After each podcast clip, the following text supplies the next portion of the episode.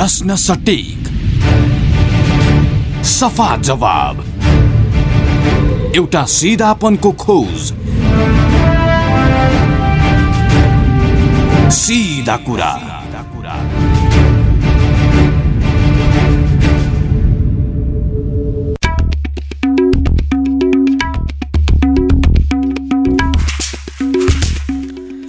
नमस्कार सिधा कुरामा तपाईँलाई स्वागत छ। म हिमविक्रम केसी। समसामयिक विषयमा कुराकानी गरिने यो कार्यक्रम तपाईँ capital FM ninety two point four megahertz र पूर्वको radio Sarangi one one point three megahertz र पोखराको radio Sarangi ninety three point eight mega हर्जसहित देशभरका विभिन्न एफएम स्टेसनहरूबाट एकैसाथ सुनिरहनु भएको छ। आज पनि फरक विषय र फरक अतिथिका साथ कार्यक्रममा उपस्थित भइसकेको छु। आजको कार्यक्रममा हामी नेकपाको आन्तरिक राजनीति र वर्तमान सरकार सञ्चालनका विषयमा केन्द्रित हुनेछौँ। कुराकानीका लागि नेकपाका केन्द्रीय सदस्य विष्णु रिजाल हामीसँग टेलिफोन सम्पर्कमा हुनुहुन्छ। केही समय अघि मात्र नेकपाको स्थायी कमिटी बैठक सकिएको छ। नेतृत्वको चर्को आलोचना र शीर्ष नेताको आक्रोशले राष्ट्रिय राजनीतिमा नेकपाको आन्तरिक विवाद छताछुल्ल हुन पुगेको थियो। पार्टी एकतापछि पहिलो पटक सरकारको समीक्षा गर्न बोलाइएको स्थायी कमिटी बैठकमा नेताहरूले नेतृत्वको खुलेर आलोचना मात्र गरेनन्। जनताबाट प्राप्त दुई तिहाईको अवसरलाई वर्तमान सरकारले गुमाउन खोजेको टिप्पणी समेत गरेका थिए। नेकपाले आन्तरिक विवाद र पार्टी एकता प्रक्रियालाई टुङ्गोमा पुर्याउनका लागि कार्यदल गठन गरेको छ। कार्यदलले केही समयमा आफ्नो काम त अघि बढाउने नै छ। स्थायी कमिटी बैठकपछि राष्ट्रिय राजनीतिमा अब नेकपा कसरी प्रस्तुत हुन्छ? सरकार सञ्चालनमा के कस्ता फेरबदल हुन्छन्? यिनै विषयमा हामी कुराकानी गर्नेछौँ र कुराकानीका लागि नेकपाका केन्द्रीय सदस्य पूर्व पत्रकार समेत हुनुहुन्छ। विष्णु रिजाल हामीसँग प्रत्यक्ष टेलिफोन सम्पर्कमा हुनुहुन्छ। विष्णुजी? हजुर। विष्णुजी? हजुर। कार्यक्रममा तपाईँलाई स्वागत छ। धन्यवाद छ यो धेरैले नेकपाको स्थायी कमिटी बैठकलाई चाहिँ यो पहाड फोडेर चाहिँ यो मुसा निकाल्न खोजियो भनेर टिप्पणी गरे बिम्ब प्रयोग गरे यो कतिको सत्य लाग्छ तपाईँलाई? उपलब्धि मान्ने केलाई के निस्किनु पर्थ्यो भन्ने अपेक्षाका साथ त्यसो भनियो मलाई त्यसको बारेमा थाहा भएन। तर हामीले पार्टीका नेता कार्यकर्ताको दृष्टिकोणबाट हेर्दाखेरि धेरै लामो समयपछि नेताहरूको बिचमा खुला प्रष्ट रूपमा छलफल भएको छ। आपसमा रहेका कतिपय तिक्तताहरू पनि माझिएका छन्। आफूलाई लागेका विषयहरू पार्टीको आधिकारिक मञ्चमा आधिकारिक फोरममा नेताहरूले राख्नु भएको छ। एकअर्का प्रतिका असन्तुष्टिहरू एकअर्का प्रतिका असमझदारीहरूलाई पनि त्यहाँ राख्नु भएको छ र मन माझेर उहाँहरू एकताबद्ध भएर बैठकबाट बाहिर निस्किनु भएको छ। यस अर्थमा तपाईँले भने जस्तो टिप्पणी यसमा गर्न मिल्दैन। जसरी यो स्थायी कमिटी बैठकमा नेताहरू जुन रूपमा प्रस्तुत हुनुभयो नेतृत्वको जसरी आलोचना गर्नुभयो यो विषय कतिको सान्दर्भिक थियो कतिको पाच्य थियो यो विषय? अलि लामो समयसम्म हाम्रो बैठक हुन सकेन। विधानले तिन महिनामा स्थायी समितिको बैठक बस्ने व्यवस्था गरे पनि यसबिचमा छ महिनासम्म स्थायी समितिको बैठक बसेन। स्वाभाविक रूपमा यसले नेताहरूको मनमा केही कुराहरू सङ्ग्रह गरेर राखेको थियो। तिन महिनामा सायद बैठक भएको भए यति धेरै कुराहरू आउँदैन थियो होला। यो बैठकको एउटा मुख्य विषय नै यो तिन महिनामा बैठक किन नराखिएको? भन्ने प्रश्न गुनासो थियो नेताहरूको। त्यसले गर्दाखेरि यो अलि बढी छलफल अन्तर्क्रिया नेताहरू बिचको अ, आपसी संवादलाई अलिक छिटो गर्नुपर्छ भन्ने सन्देश बैठकले दिएको छ। र जे जे कुराहरू त्यहाँ नेताहरूले उठाउनु भयो तिनीहरू उपयुक्त ढङ्गले नै उठे भन्ने म विश्वास गर्दछु। किन भन्दाखेरि मनमा गुम्सिएर राख्ने सार्वजनिक खपतका लागि बाहिर भन्ने पार्टीका कमिटीहरूमा कुरा नउठाउने कुराले फेरि पनि पार्टी प्रणाली नेतृत्वलाई सहयोग गर्दैनथ्यो। हुँ। एकअर्कालाई बुझ्ने एउटा उपयुक्त माध्यम यो बैठक भएको छ। त्यसो हो भने जस्तो स्थायी कमिटी बैठक सकियो अब सबै नेताहरूले सम्भवतः अब पार्टीभित्रका सबै शीर्ष नेताहरूले पनि त्यहाँ आफ्नो धारणा राख्नुभयो होइन? यो स्थायी कमिटी बैठकपछि अब नेकपा कसरी रूपान्तरित हुन्छ अब के हिसाबमा यो परिवर्तित हुन्छ भन्ने हामी अपेक्षा गर्न सक्छौँ? हाम्रा सामु दुईवटा मुख्य कार्यभार छन् अहिले। हामी देशमा सङ्क्रमणकाल समाप्त पार्यौँ संविधान बनायौँ निर्वाचन गऱ्यौँ नयाँ सरकार बनायौँ तर हाम्रो पार्टी सङ्क्रमण कालमा छ अहिले। पार्टी केन्द्रमा एकता भएको छ प्रदेशमा बल्ल बल्ल घोषणा भएको छ। स्थानीय तहमा जहाँ हाम्रो जुन आधार हो त्यहाँ पार्टी एक हुन सकेको छैन। पहिलो हाम्रो अहिलेको प्राथमिकता पार्टीको एकता प्रक्रियालाई छिटो टुङ्ग्याउने हुँ, त्यसप्रकार लाखौँ कार्यकर्ताहरू जो कमिटी विहीन जिम्मेवारी विहीन भएका छन् तिनीहरूलाई कमिटी प्रणालीभित्र समेट्ने र पार्टीलाई खुट्टाले उभ्याउने काम नै अहिलेको हाम्रो प्राथमिक काम हो भने दोस्रो सरकारसँग सम्बन्धित काम छ। हामीले देशको नेतृत्व गरिरहेका छौँ। सरकारलाई कसरी अगाडि बढाउने जनअपेक्षाहरू कसरी पुरा गर्ने र हामीले जनताका सामु गरेका बाचाहरूलाई व्यवहारमा कसरी रूपान्तरण गर्ने भन्ने हाम्रो सामु प्रश्न छ यी दुवै प्रश्नहरूमा पार्टीमा गम्भीरतापूर्वक छलफल भएको छ पार्टीको आन्तरिक कामका लागि संयोजन गर्नलाई नौ सदस्यीय कार्यदल पनि बनेको छ त्यसले सम्भवतः आजबाटै आफ्नो गृह कार्य सुरु गर्छ र सरकारलाई प्रभावकारी बनाउने विषयमा पनि केही परिणामहरू देखिने हामीले अपेक्षा गरेका छौँ। यो जसरी यो पार्टीको यो बैठक सकिने बित्तिकै त्यो पार्टीभित्र उठेका दुईवटा विषय प्रमुखताका साथ उठेका थिए। एउटा एक व्यक्ति र एक पदको विषय उठेको थियो भनेपछि सरकार गतिरोसँग सञ्चालन भएन यसको मन्त्रीमण्डललाई चाहिँ पुनर्गठन गरौँ भन्ने विषय पनि एकदम जोडतोडका साथ उठेको थियो। तर यिनी विषयहरूमा यी जुन मुख्य विषयमा नेताहरूले विषय उठाउनु भएको थियो। तर यो विषयलाई सम्बोधन गरिएन बैठक सकिँदाखेरि भनेपछि यो विषयमा अलिकति प्रश्न गर्ने ठाउँहरू कतिको छ? दुई पाटोबाट हेर्नुपर्छ। एक व्यक्ति एक पद पार्टीको हकमा के गर्ने भन्ने यो कार्यदलमा पनि छलफल हुन्छ। त्यसका लागि कार्यदलमा अहिले जुन कार्यदलको प्रस्ताव छ हजुर। प्रदेश कमिटीहरूको नेतृत्व दिएको छ त्यो कति उपयुक्त छैन भन्ने कार्यदलमा त्यसका बारेमा विस्तृत छलफल हुन्छ र उहाँहरूले राय दिनुहुन्छ।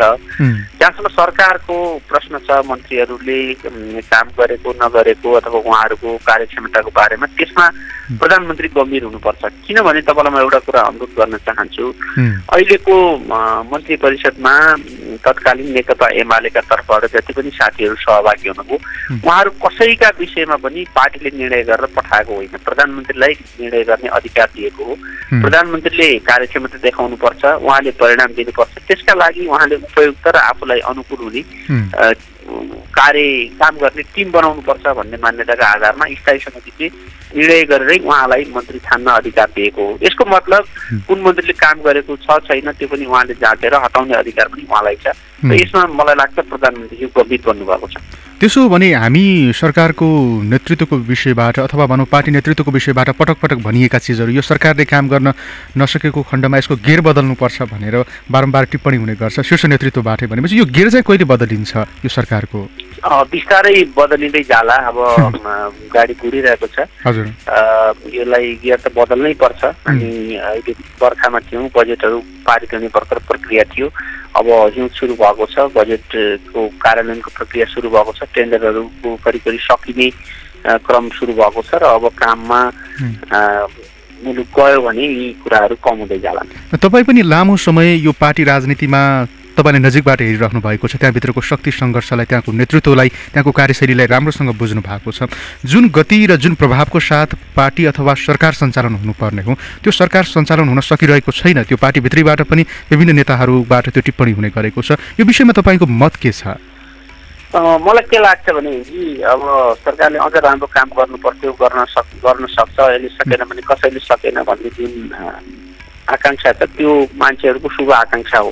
मान्छेहरूले गरेको असल अपेक्षा हो। तर सरकारले यो चाहिँ खत्तम गर्यो गर्नै नसक्ने काम गर्यो देशको लागि अपराध गर्यो भन्ने खालको अहिलेसम्म कुनै पनि त्यस्तो खराब काम गरेको छैन। सरकारले आफूलाई जोगाएकै छ मन्त्रीहरू पनि निकै ठुल्ठुला विवादमा विगतमा उछिने पनि हामीले देखेका थियौँ। त्यस्तो ठुलो विवाद पनि हामीले देखिरहेका छैनौँ। अहिले यो कर्मचारी समायोजनको कुरा स्थानीय तहहरूलाई बजेट परिचालन गर्ने अनुभवको कमी प्रदेश सरकारहरूको संरचना नबनेको आदि जस्ता कारणहरूले सरकारको काममा अलिकति अलमल जस्तो देखिन्छ। सरकारले परिणाममुखी परिणाममुखी काम गर्न नसकेको हो कि भन्ने खालको एक खालको जनगुनासो पनि देखिन्छ र मैले आफूले हेर्दा पनि डेलिभरीको प्रश्नमा अझै केही गर्न जरुरी छ। जनताले महसुस गर्ने गरी सबैभन्दा महत्त्वपूर्ण कुरा चाहिँ जनताले हामीलाई काम गर्नलाई अथवा क्रिया गर्नलाई भोट दिएका हुन् प्रतिक्रिया दिनलाई होइन। अलि हाम्रो बोलीमा हामीले नियन्त्रण गर्न आवश्यक ठान्छु म किनभने सरकारमा बस्ने मान्छेहरूको हातमा अ, सत्ता हुन्छ बजेट हुन्छ प्रशासन हुन्छ अम, त्यहाँको संरचना हुन्छ यस्तो व्यक्तिहरूले अथवा हामीले चाहिँ यस्तो अवस्थामा काम गरेर मान्छेलाई जवाब दिने हो। उठे जवाबले चित्त बुझाउने होइन उठे जवाब लगाउने होइन। अहिले चाहिँ बोल्ने गर्ने प्रश्न गर्ने ठाउँमा चाहिँ नेपाली काङ्ग्रेस छ यो चाहिँ काङ्ग्रेसका मान्छेहरूले। गर्छन् अहिले प्रमुख प्रतिपक्षले गर्छ। मलाई चाहिँ त्यस्तो लाग्छ। त्यसो भने जस्तो यो सरकारको विषयमा यसलाई टिप्पणी भन्दा पनि यसलाई आलोचना भन्दा पनि यसलाई यसलाई फरक ढङ्गले हेरौँ। जसरी यो सरकार चाहिँ काम गर्न कहाँ चुकिरहेको छ जस्तो लाग्छ। अब जनताले त दिनुपर्ने दुई तिहाई मत दिएर पठाए होइन? यो सरकारले जे बोल्यो त्यो त अब एउटा संविधान संशोधन गरेर एउटा कानुनै बनाउन सक्ने हैसियत राख्छ यो सरकारले। त्यो दुई तिहाईको मत यो सरकारसँग छ भनेपछि यो सरकार काम गर्न कहाँनिर चुकिरहेको छ भन्ने लाग्छ। एउटा खुला रूपमा विश्लेषण गर्दाखेरि। मैले यो तपाईँको अघिल्लो प्रश्नमै भने हामीले डेलिभरीको प्रश्नमा केही कमजोरी देखिएका छन्। तयारी ठिकै छ जस्तो प्रधानमन्त्रीले प्रशासनलाई चुस्त बनाउनको लागि सचिवहरूको सरुवा गर्नुभयो केही विभागहरूलाई आफ्नो मातहतमा ल्याउनुभयो केही निर्देशनहरू जारी गर्नुभयो केही नियमावलीहरू संशोधन गर्नुभयो यी सबै कामहरू चाहिँ तयारीको हिसाबले राम्रै छन्। अब कर्मचारी समायोजनको लागि पनि अध्यादेश ल्याउनु भयो अहिले ऐनको लागि संसदमा गइरहेको छ। यी तयारी ठिक छन्। यसको परिणाम आउन अलिक समय लागेको हो कि जस्तो लाग्छ मलाई। अब अर्को एउटा समस्या यहाँनिर फेरि म केही कुरो जोड्न चाहन्छु। स्थानीय तहले राम्ररी काम गर्न सकेका छैनन्। प्रदेशहरू संरचनाको अभावमा परिचालन हुन सकेका छैनन्। त्यसको दोष पनि अहिले केन्द्रीय सरकारको टाउकोमाथि आएको छ। मान्छेले सरकार भन्ने बित्तिकै तलका सरकार अरू छ सय सात सय साठीवटा सरकार बिर्सिन्छन् एउटा सरकार सम्झिन्छन् केन्द्रीय सरकार। त्यसको मार पनि हामीलाई परेको हो कि म फेरि जोड दिन चाहन्छु यो जनतालाई डेलिभरी दिने हुन्छ नि जुन अहिले पनि बसको यातायातमा रहेको सिन्डिकेट हटायौँ हामीले बडो जोड गरेर सरकारले त्यसमा धेरै बोल्ड डिसिजन गर्छ। त्यसको परिणाम जनतालाई के भयो त? जनताले कति सुविधा पाए। यस्ता खालका केही जस्तो ठेकेदारहरूमाथि हामीले ठुलो एक्सन लियौँ। ठेकेदारहरूको भागदौड भयो हामीले चाहिँ उनीहरूलाई गिरफ्तार गऱ्यौँ ठाउँको ठाउँ।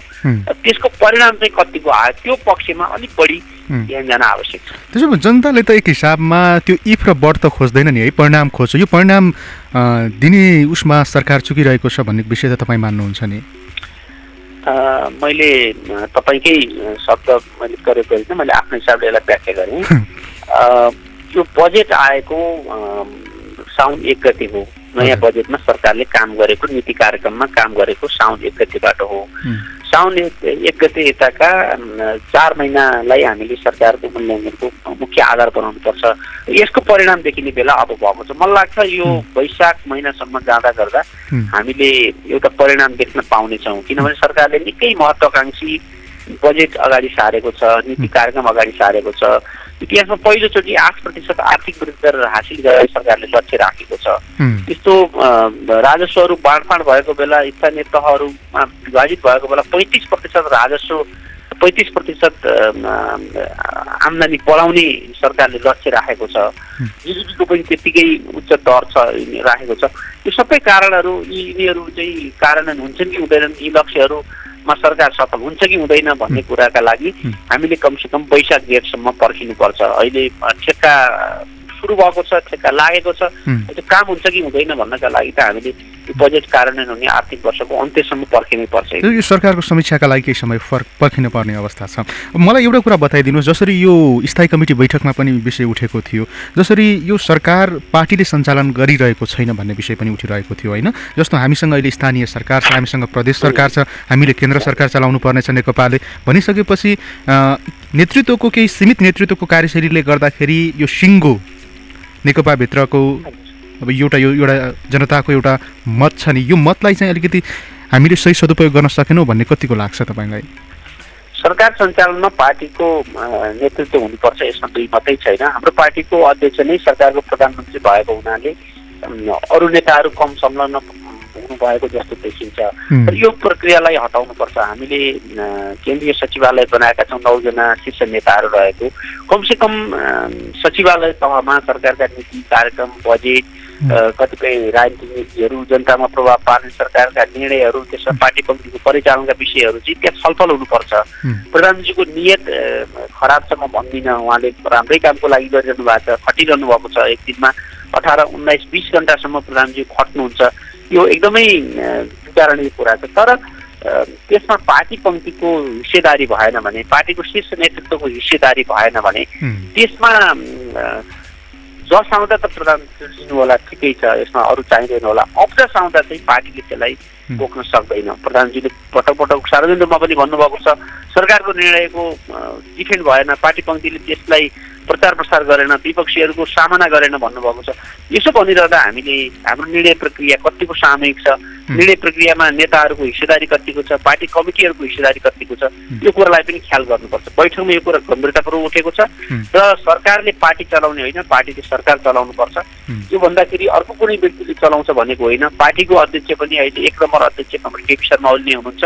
उहाँले नै चलाउने हो तर उहाँको नेतृत्वमा पार्टीका शीर्ष नेताहरू सरकारको काममा संलग्न हुनुपर्छ त्यसो भए जसरी हामी अहिले सङ्घीय सरकारको केन्द्र सरकारको यो सरकार सञ्चालनका विषयमा समीक्षा गरिरहेका छौँ यो नेकपाले चाहिँ यो नेकपाको केन्द्रमा मात्र सरकार छैन स्थानीय तहमा पनि ठुलो सङ्ख्यामा यसको सरकार छ प्रदेशमा पनि सातैवटा अझ अझ भनौँ छवटा प्रदेशमा उसको आफ्नै सरकार छ भनेपछि यी सरकारहरूको समीक्षा गर्न हामी कतै ढिलाइ गरिरहेका त छैनौँ यी सरकारहरूले कसरी काम गरिरहेका छन् यी विषयमा हामीले समीक्षा गर्ने बेला भएन। हामीलाई एउटा ठुलो समस्या परेको छ अस्ति म मेरो दैलेख गएर आएँ दैलेखमा एघारवटा स्थानीय तहमध्ये सातवटामा हामीले सबै बहुमत जितेका छौँ। एउटामा हामीले मेयर बाहेक बहुमत जितेका छौँ। आठवटा स्थानीय तह गरी हाम्रोमा छन्।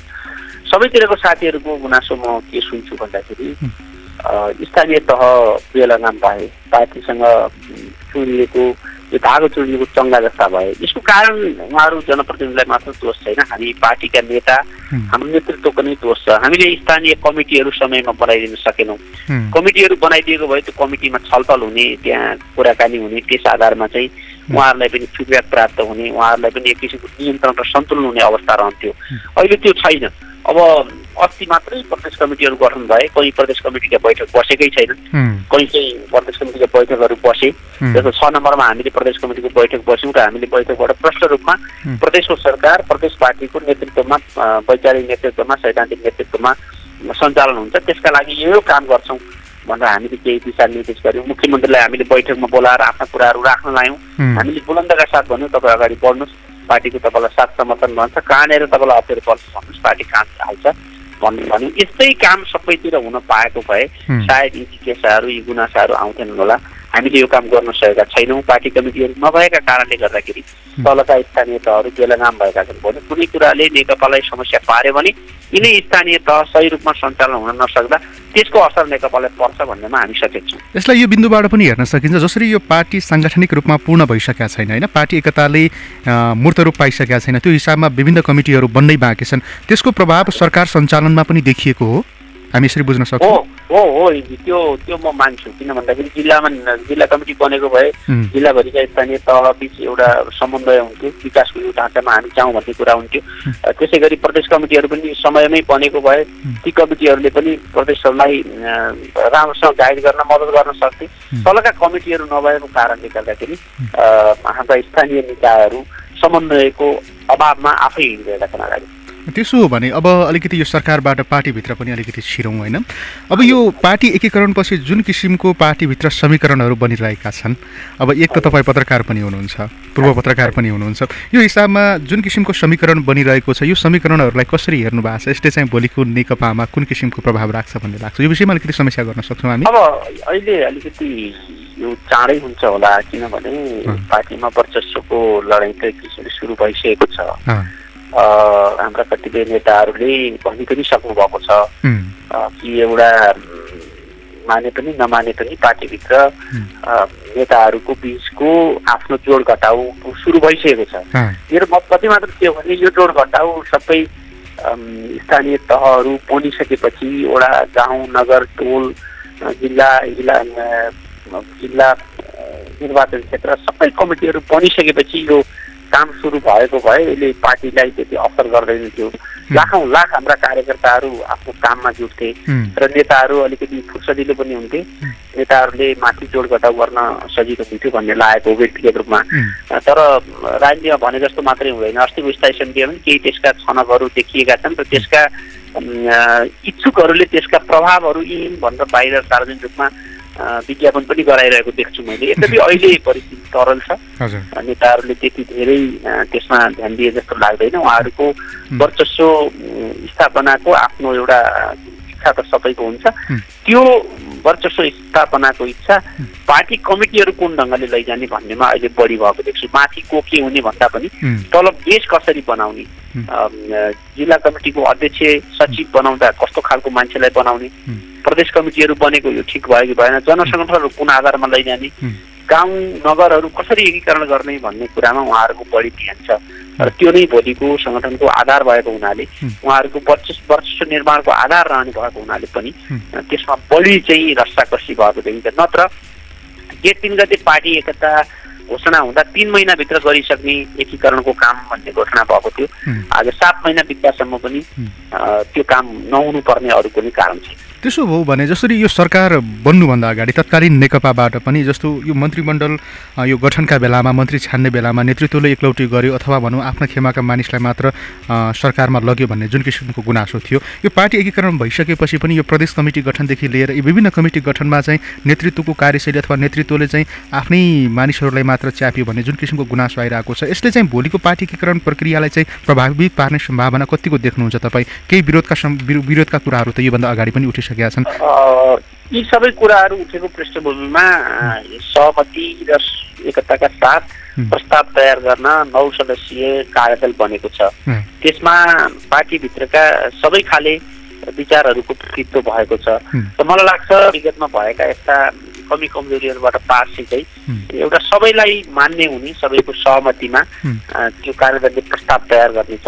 र आगामी दिनमा यस्ता दुष्प्रभावहरू देखिने छैन त्यसो हो भने पार्टीभित्रको अलिकति समीकरणको विषयमा कुराकानी गर्दाखेरि एउटा। स्वतन्त्र विश्लेषकका रूपमा अझ भनौँ एउटा पत्रकारको रूपमा तपाईँले भनिदिँदाखेरि अब सरकार केपी शर्मा ओलीले चलाइरहनु भएको छ। अब अर्का अध्यक्ष पुष्पकमल दाहालले उहाँलाई सहयोग गरिरहनु भएको छ र जसरी स्थायी कमिटी बैठकमा वामदेव गौतमले एउटा फरक मत उहाँले प्रस्तुत गर्नुभयो फरक दस्तावेज। प्रस्तुत गर्नुभयो। पार्टीभित्र प्रतिपक्षी बन्ने हिसाबमा उहाँ आउनुभयो भनेर हामीले विश्लेषण गर्दाखेरि हामी कतिको गलत हुन्छौँ? यसमा चाहिँ दुईवटा कारणले काम गरेको छ। थाहा छैन सार्वजनिकमा कति बोल्न मिल्छ मिल्दैन। एउटा चाहिँ वामदेव गौतम विगतमा केपी ओलीसँग भएका विभिन्न खालका आफ्ना सम्झौताहरू कार्यान्वयन नहुँदा चिडिएको जस्तो बुझिन्छ।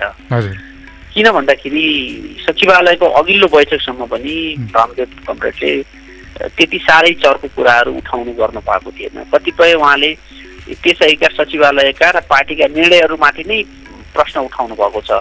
यो स्थायी समितिको बैठकमा आएर।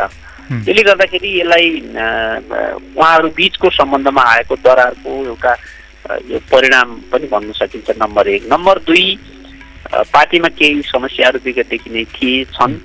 ती समस्याहरूको बारेमा स्थायी समितिको बैठकमा पनि गम्भीरतापूर्वक डह्रो ढङ्गले बहस छलफल भएका छन् तिनलाई अरू नेताले भन्दा वामदेव गौतमले अलिक मुखर ढङ्गले त्यहाँ हुँ, राख्नु भएको छ लिपिबद्ध राख्नु गर्नुभएको छ त्यसमा उहाँको फरक पद भन्दा पनि।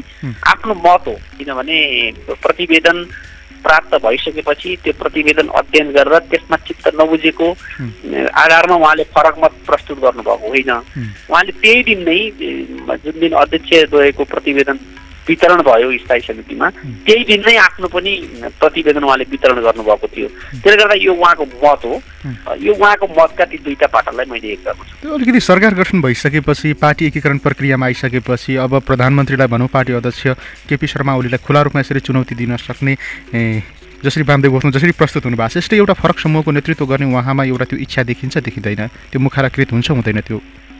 व्यक्तिको इच्छाले मात्रै सबै कुरा पुरा हुँदैन। त्यहाँ पनि प्रश्न उठेका छन्। मैले अघि उठाएको प्रश्न त्यहाँ पनि नेताहरूले उहाँमाथि उठाउनु भएको छ। उहाँ आजसम्म यो दस महिनाको अवधिमा पुरै चुपचाप लगाएर बस्नुभयो। यतिसम्म कि प्रदेश कमिटीहरूमा मुख्यमन्त्रीलाई पार्टीको प्र- इन्चार्ज बनाउनु हुँदैन भनेर माधव नेपाल र नारायण काली श्रेष्ठले नोट अफ डिसेन्ट लेख्दा पनि वामदेव गौतम त्यसमा सहमत हुनु भएन। यतिसम्म कि माधव नेपाल विदेशमा भएको बेला प्रदेश कमिटीको नेतृत्व चयन गर्ने कुरा नगरौँ। भन्ने कुरामा पनि उहाँको ध्यान गएन सबैलाई मिलाउनु पर्छ भन्ने कुरा भएन। बरु छिटो गरौँ भन्नेमा चाहिँ ईश्वर पोखरेल झलनाथ खनाल वामदेव गौतमहरूको विशेष जोड देखिन्थ्यो भन्ने सुनिन्छ। त्यो भएको हुनाले यी यी कुराहरूलाई चाहिँ मैले भने नि उहाँ र केपिओजी बिचको हिजो कुनै समझदारी हुनसक्छ त्यो समझदारी पालना नभएको कारणले पनि उहाँ यति धेरै उत्तेजित भयो जस्तो लाग्छ मलाई। त्यसो भने अन्तिममा हामी कार्यक्रमको अन्तिम अन्त्य अन्त्यतिर छौँ। अन्तिममा एउटा प्रश्न म तपाईँलाई गर्छु जस्तो यो पार्टी एकीकरण भइसकेपछि अब हामी महाधिवेशनमा पनि जाँदैछौँ होइन? र यो स्थायी कमिटी बैठकले चाहिँ के छनक दिन्छ? अबको महाधिवेशन केन्द्रित एक किसिमको पार्टीभित्र समीकरण बन्न थालेको हो र यसको यसबाट चाहिँ कतिवटा व्यक्तिले चाहिँ अबको महाधिवेशनमा त्यो नेतृत्वको दावेदारी त प्रस्तुत गर्ने सम्भावना देखिन्छ यो स्थायी कमिटी बैठकमा। राखेको मतबाट नेतृत्वले। यो चाहिँ अलिक छिटो होला। अहिले यति- धेरै आकलन गर्न। तर एउटा कुरा पक्का के हो भने यो पार्टी पूर्ण रूपमा एकतै भइसकेको छैन। नेकपा एमाले र नेकपा माओवादी अहिलेसम्म ढिक्कै ढिक्कै नै छ। अब अरू व्यक्तिहरू को को हुन्छन्? अहिले त्यसमा नजाउँ।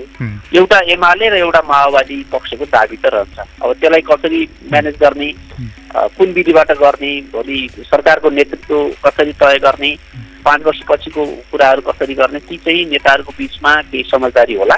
अहिलेलाई चाहिँ यति भन्न सक्छु। हस् त धन्यवाद। कार्यक्रममा आइदिनु भयो समय संवादका लागि तपाईँलाई धेरै धेरै धन्यवाद। उहाँ हुनुहुन्थ्यो नेकपाका केन्द्रीय सदस्य विष्णु रिजाल पूर्व पत्रकार समेत हुनुहुन्छ। नेकपाको आन्तरिक राजनीतिक सरकार सञ्चालनका विषयमा हामीसँग कुराकानी गर्दै हुनुहुन्थ्यो। सिधा कुरा आजलाई यति नै। भोलि फेरि फरक अतिथि र प्रसङ्गसहित उपस्थित हुने नै छौँ। त्यतिन्जेलसम्मका लागि हिमविक्रम बिदा हुन्छु। नमस्कार।